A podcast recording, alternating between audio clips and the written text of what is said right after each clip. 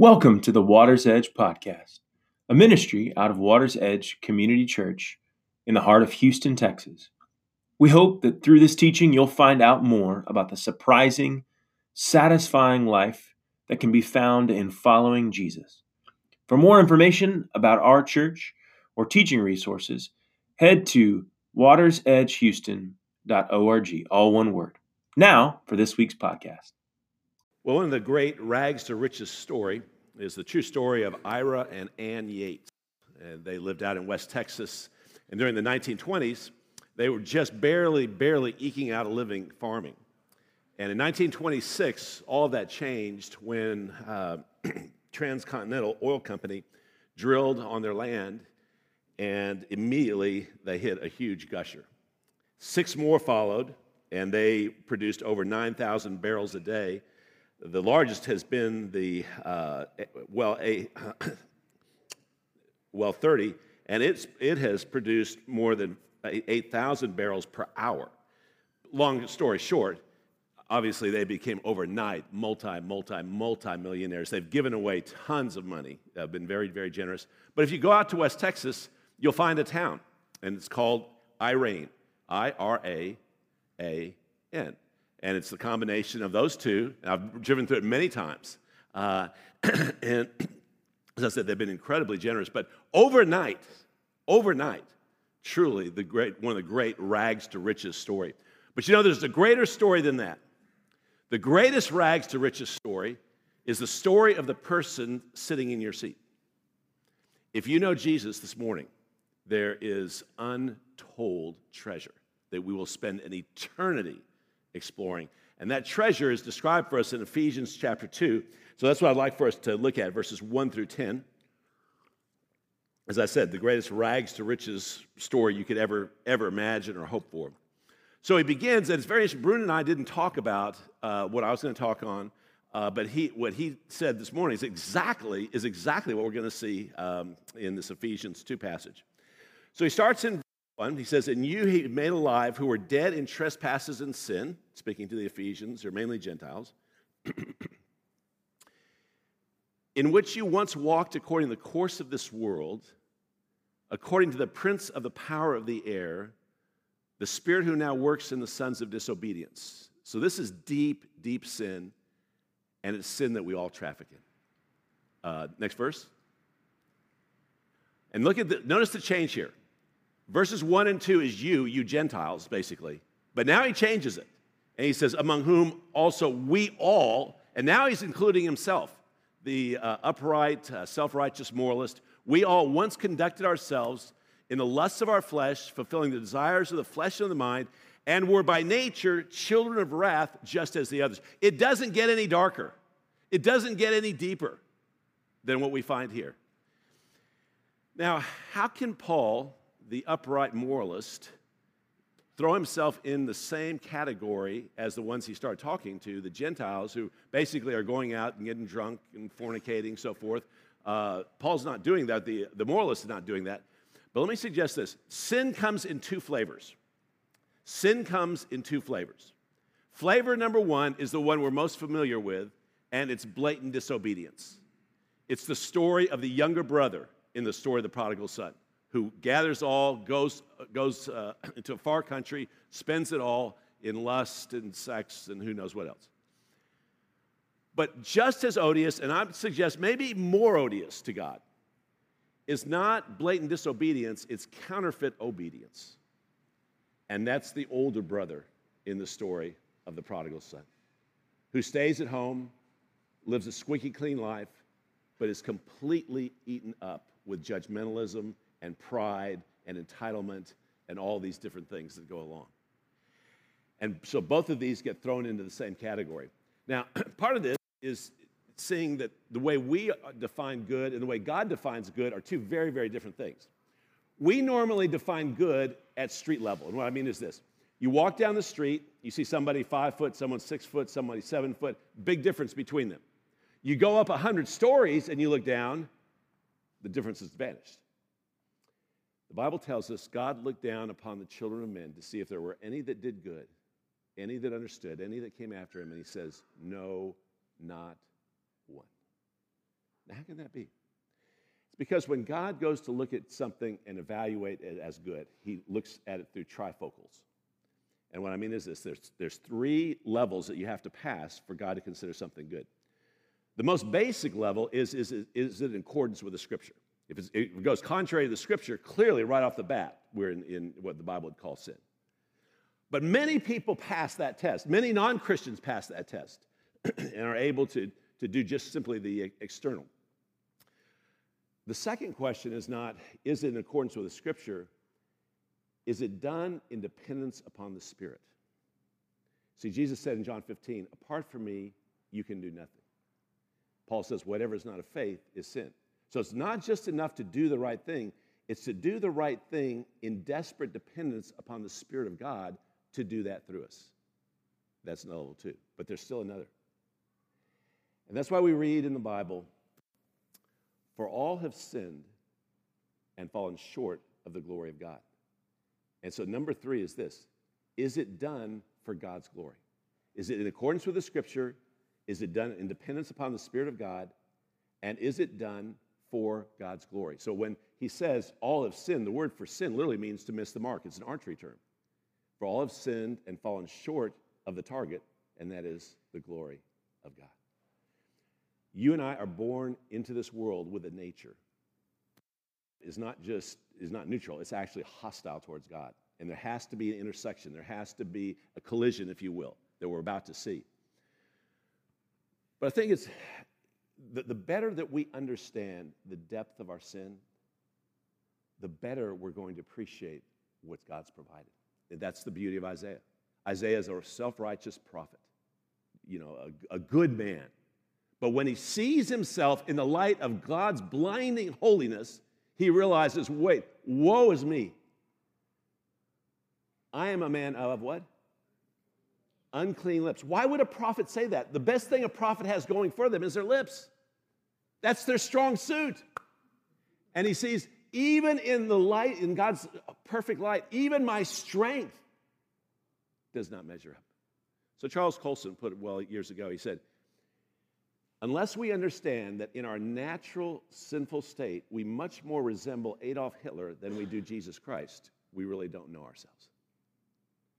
Or another way to put it, I like to say is this if every thought that all of us have thought in the last 20 minutes, if every thought was put up on that screen, we'd all die, including me. You'd be amazed what you can think of when you're preaching. You'd just be amazed. But that's why we need the blood so desperately. That's why we need the Spirit so desperately. And so, what we find is probably the next, the, the next verse, probably the most important two words in the English language but God but God. And now we're about to get catapulted, skyrocketed up to incredible, incredible provisions. And something that's very fascinating to me here is that he's going to talk to us about three things that we become by virtue of being believers. And interestingly, these three things all meet the deepest psychological need of man. Uh, I, think, I think Abraham Maslow did the most perceptive work an unbeliever's ever done on, on man's uh, nature and psychology. And we're going to find that, ironically, he just stumbled on the truth, and we're going to find that God answers those in spades, way beyond spades. So, first of all, he says, But God, who is rich in mercy because of his great love with which he loved us, next verse, even when we were dead in trespasses, made us alive together with Christ. By grace you've been saved, and raised us up together and made us sit together in the heavenly places in Christ Jesus. Next verse that in the ages to come he might show the exceeding riches of his grace in his kindness towards us in Christ Jesus. Verse 8 For by grace you've been saved through faith, and that not of yourselves, it's the gift of God. And finally, verse 9 Not of works, lest anyone should boast. He uses every word in the Greek language for love mercy, grace, love, all just, just poured down upon us. And the first thing we find is that God's first calling for our lives is that we become trophies of his grace. Trophies of So go back, John, if you would, to verse 7. We've been graced beyond measure. And by the way, with Maslow, the very first psychological need that we have after food and clothing and so forth is love, relationship. in unspeakable, unspeakable uh, riches uh, are given to us in this kind of love. So notice the way he puts it is interesting that in the ages to come, he might show the exceeding riches of his grace and his kindness towards us in Christ Jesus. What's he saying there? What does he mean in the ages to come? I can't absolutely prove this, but I have a strong, strong suspicion that what's going to happen is that you and I in eternity are going to serve as fodder for worship. And what I mean is this the spotlight will hit different ones of us, will hit all of us at one time or another. And when all of eternity, all the angels, all the redeemed saints see the spotlight on me, they will worship God because they will say, What an amazing God that He could get Dwight here. How great must our God be? And then it'll be your turn. And then it'll be your turn. So, in one sense, no believer ever lives a truly, truly, completely useless life because at the least, we will serve as an opportunity for ongoing worship for all of eternity. So that's, that's number one, that we become a trophy of his grace. For by grace you've been saved through faith, that not of yourselves, famous verse. It's the gift of God. My prayer is that everybody here has taken God up on his offer and received the gift that he's offering to us. That's the essence of, of faith. But then he goes on, and in verse 10, he gives us two more. First of all, we're a trophy of his grace. And then he says this For we are his workmanship, created in Christ Jesus for good works. And the, the second thing he calls us to is not simply that we be a trophy of his grace, but that we be an exhibition of his power. And this comes from this very unique word, workmanship. Again, this is why your concordance, other than the Bible, is your very, very best friend. You find more things out by using your concordance than you will any other way. This is a great word. It's only found one other time. It's only one other time that this word is used in the New Testament, and it's used over in Romans chapter 1, verses 19 and 20.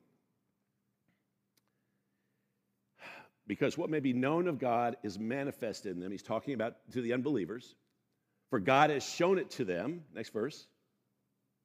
For since the creation of the world, his invisible attributes are clearly seen, being understood, here's the word, by the things that are made it's actually the Greek word poema. We get the word poem from it. Even his eternal power and Godhead, they are without excuse. So, what's he saying here? I think what he's saying is that the unbeliever cannot come before God and say, God, you never gave me a chance. You never showed yourself to me. And God will say, Well, actually, I showed myself to you every day of your life. When you saw the sunrise and the beauty in that, I was beckoning you. Come home when you looked at the flowers of the field and the stunning beauty that I so carefully had created them with, I was calling out to you, saying, Do you think this is an accident? No, it's the handiwork of God. Every day of your life, I was calling out to you through nature, saying, Come to the one who created nature. You haven't seen the best yet, but you didn't have time for me. But you know what this passage is saying? Back in, the, in, in uh, uh, 210, what he's also saying is that just as well, God might say, but not only did I use nature to try to get your attention, I used people to try to get your attention. You remember that coach that you had in 10th grade? That coach who was different than the other coaches, his language was very different.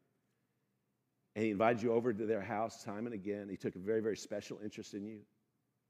You remember how good that felt, and you knew it had something to do with Jesus, but you didn't have time. Then you remember that boss you had, and remember how he went out of his way to try to help you. Extraordinary bonuses, always a kind word, but you didn't have time for him either, even though you knew there was something with the spiritual side. And God could say, I've been calling out to you every day of your life, every day of your life, through nature and through people. And what this passage is telling us in no uncertain terms is that you and I are God's walking billboards. We're his wow factor here on planet Earth. And one of our great, great callings is to simply fulfill the design for which we're created. So, the second thing that Maslow talks about is not uh, uh, love, it's self esteem. It's self esteem. You know what you find here, though? God gives us something far better than, than self esteem. It's called Christ esteem. And it's basically understanding you cannot have a more significant purpose in life than to be God's burning bush that we talked about last week. To simply be the exhibition of his power, to, to show God off primarily through things like love and joy and peace and long suffering, all the different fruits of the Spirit. You looking for purpose in life? Look no further. You can't have a higher purpose than simply to be God's megaphone, simply to be God's billboard, simply to be God's wow factor. So we're a trophy of His grace, we are an exhibition of His power. And then this fascinating passage here. I, this, this should be one of the most freeing verses that you ever traffic in. Created in Christ Jesus for good works, which God prepared beforehand that we should walk in them. Two great callings in life to be and to do. We're called to be something, and we're called to do something. But notice what he says of this that God has prepared beforehand the sum total of good works that he wants to do in our lives. We can't do everything. Surely we figured this out by now. We can't do everything, but what we can do is what he's especially appointed us to do. And before we ever hit planet Earth, the script of our life is already written. Every good work that God wanted to do in and through us has already been determined. Our great calling in life is simply to just go with the flow. Go with the flow. This is exactly how Jesus lived. So, the very first words that we hear from Jesus' mouth, age 12, are found in Luke uh, 2. And he said to them, Why do you seek me? Did you know, not know that I must what? be about my father's business. Really, in the Greek, I must be in the things of my father. At age 12, he knew he was a man on mission. At age 12, did you not know I must be in the things of my father?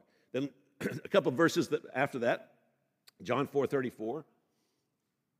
Jesus said to them, My food is to do the will of him who sent me, and what? Jesus wasn't here to do his own thing. He's here simply to finish the work the Father had set aside for him. Then over in John 6 38, for I have come down from heaven not to do my own will, but to do the will of him who sent me. John 9 4. This is so important. I must work the works of him who sent me while it is day.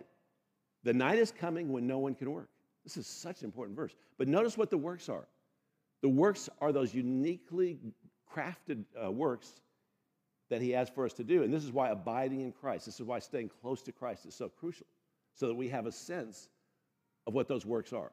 A huge, huge part of this is going to be knowing what your spiritual gift is and utilizing it. Play to your strength.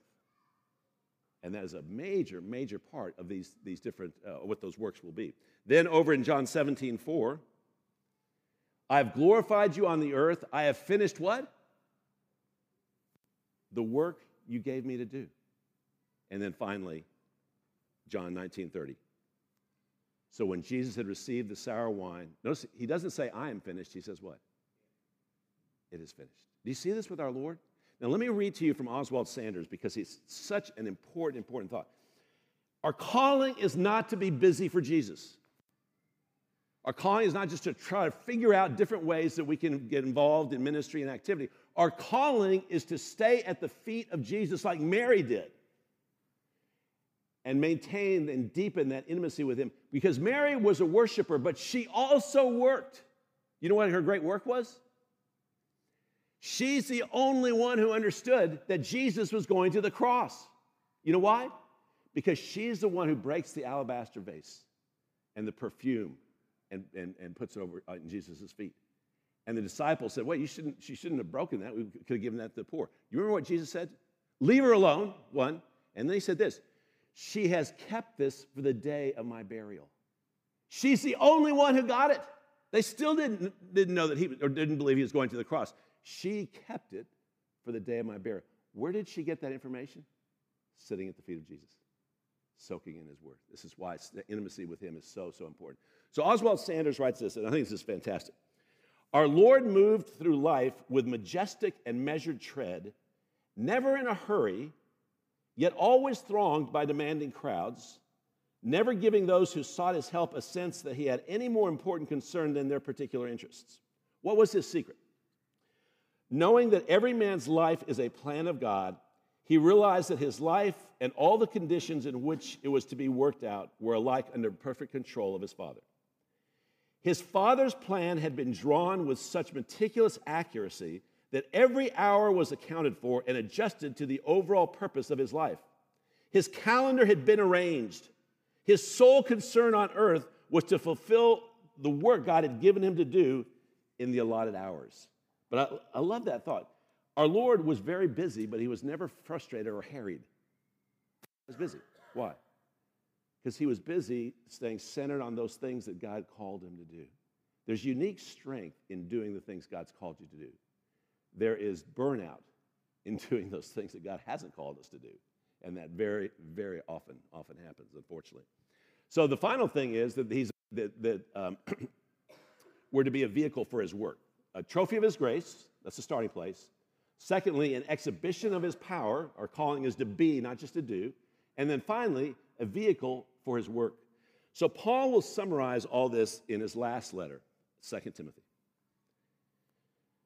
And he's going to tell Timothy, basically, the book of 2 Timothy, I would entitle it Make Your Life Count. If God was going to write you a personal letter, guess what it would be? Just take out 2 Timothy and put your name right there. I guarantee you that's what he would tell you. He would tell you exactly what Paul told Timothy as, as Paul's reaching out to the uh, prison cells, grabbing Timothy by the beard and saying, Make your life count. It's a great, great book. You be watchful in all things, endure afflictions, do the work of an evangelist, and then what? Fulfill.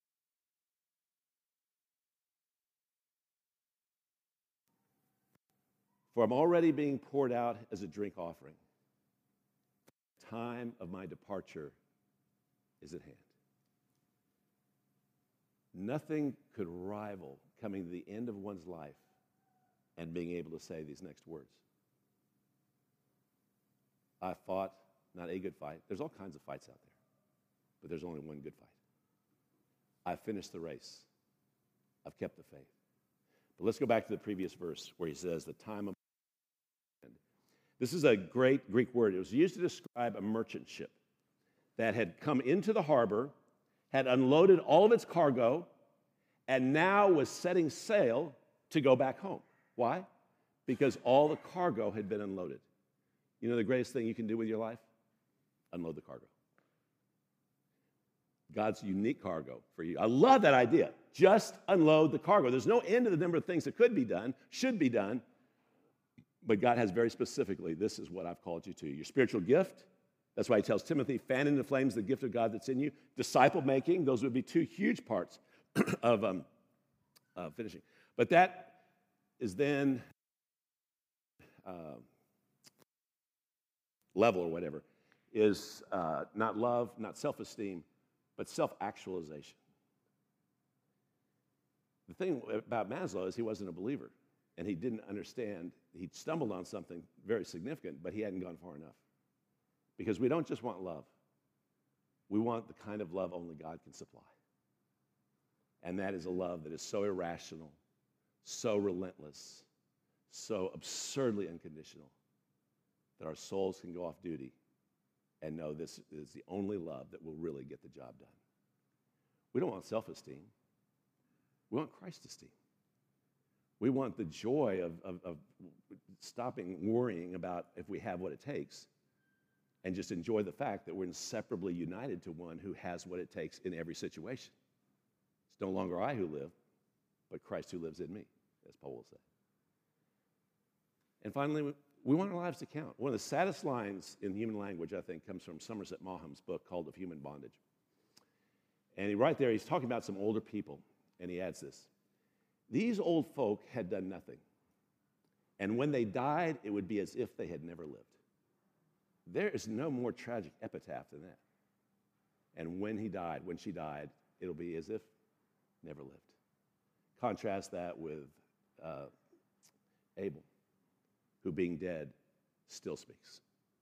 That's the calling for all of us. And it's not self actualization, it's Christ actualization. You want a job big enough? Look no further. Look no further. It is there in spades. So I love, love this passage. Uh, it just, it, it, it's a great reminder to go back again and again. Why am I here? To be a trophy of His grace and help others become trophies of His grace. Why am I here? To be. To be a reflection of who Jesus is, to be His workmanship. Why am I here? To do. To do those unique good works that God has set apart. That nobody else, you don't realize this, nobody else can be your understudy in life. Nobody else can step in and take your place.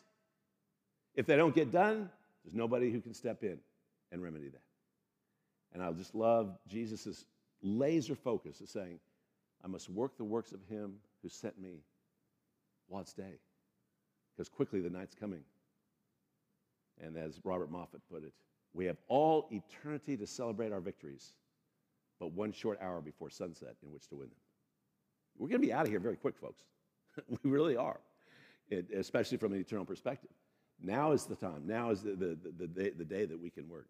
You know, when World War II was over, um, they sent a church group of kids over to Germany to help out with uh, reconstruction.